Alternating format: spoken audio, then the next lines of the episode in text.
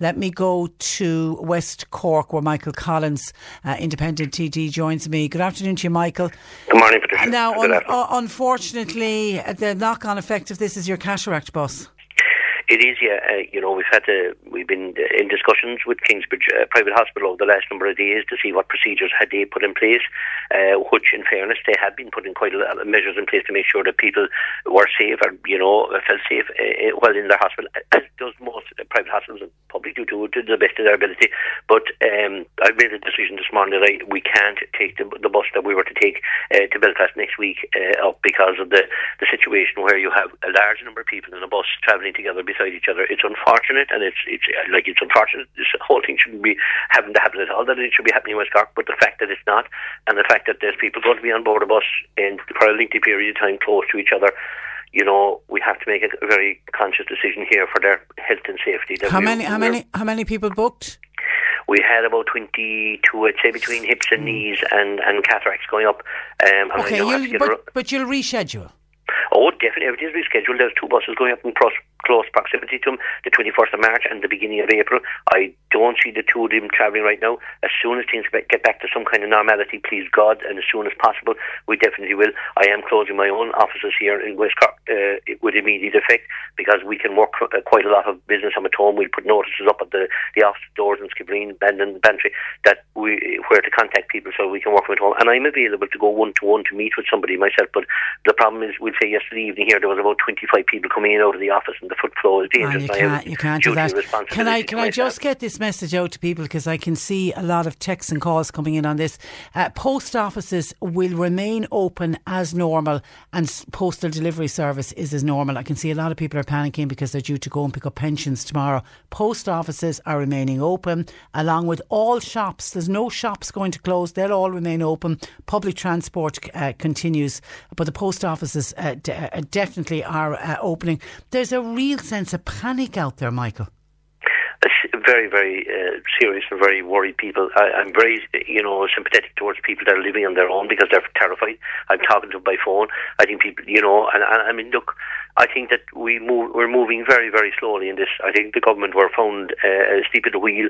You know, in, in my view, the very first thing a lady said to me the other day that she was afraid of her her daughter going somewhere where there was ten or twelve people. I said, you know that your daughter's in a school of maybe between seven hundred and a thousand people today, and that was I looked at the schools and looked at things there last week saying schools should have been immediately closed down. It's not. We we seem to be kind of reacting after the event instead of reacting before the event, and at least block the movement. I looked at a, a small GAA club like They stopped their dinner dance going ahead last week because they, they early this sorry early this week they was go ahead next week. They had the vision, but our government don't seem to have the vision like that. They seem to be waiting and waiting. And I know these decisions are difficult, and but they had to be made. No, Matthew McGrath has, has gone back to Dublin this, morning. He's the leader of our group to discuss as it is an emergency meeting of all leaders to discuss further uh, further ways of tackling this going forward. But you look at the Italians left in last week. I'm sorry, I have nothing against any nationality, but oh God, it was senseless and mindless that we didn't seal off that them areas of dangers that that are uh, brought into this country. What, what about twenty thousand odd Irish people heading to Cheltenham? They'll be coming back in a few days. They will, and you know, I, I mean, look, I've been talking to, I've been talking to, you know, people in, in Northern Ireland this morning and in England this morning for other issues, and they're telling me that their government is taking completely relaxed. Uh, and I looked at at, at, at uh, Liverpool playing at Atletico Madrid and fifty five thousand at the match last night in Liverpool.